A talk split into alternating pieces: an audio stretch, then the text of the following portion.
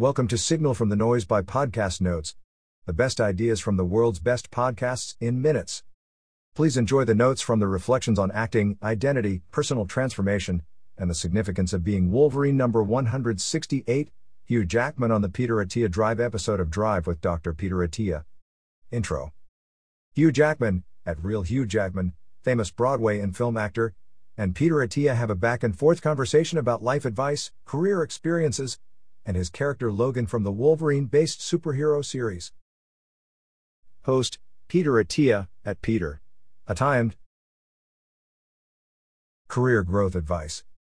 How did Hugh Jackman know he was good enough to compete and succeed in acting? Early mentorship from great theater director Trevor Nunn. Prioritized incremental achievements.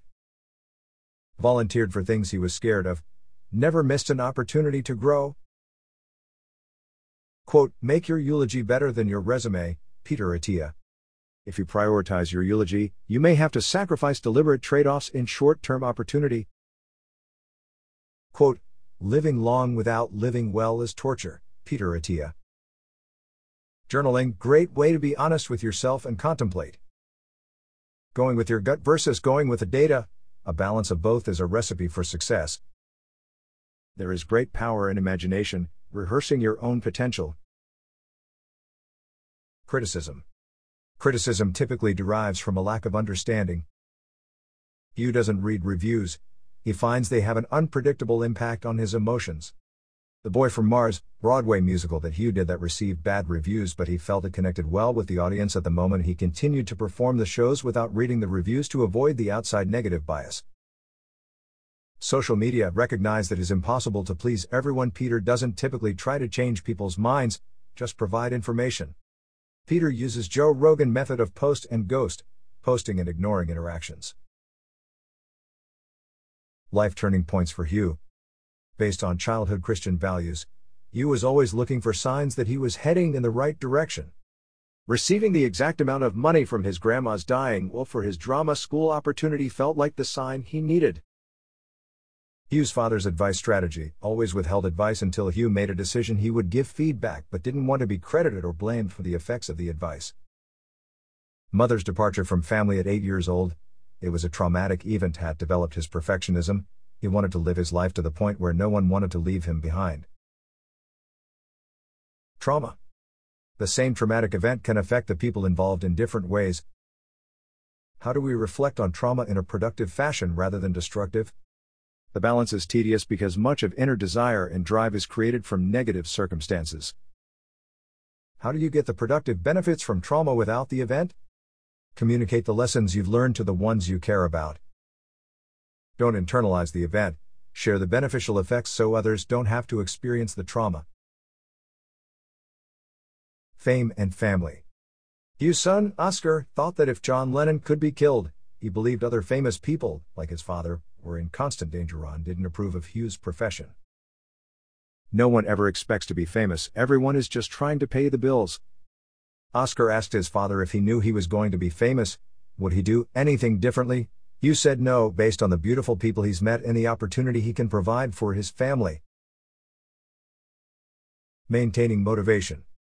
Consistently getting out of your comfort zone, both recreationally and professionally. Finding ways to disconnect from fame prioritizing the simple things in life, especially friends and family.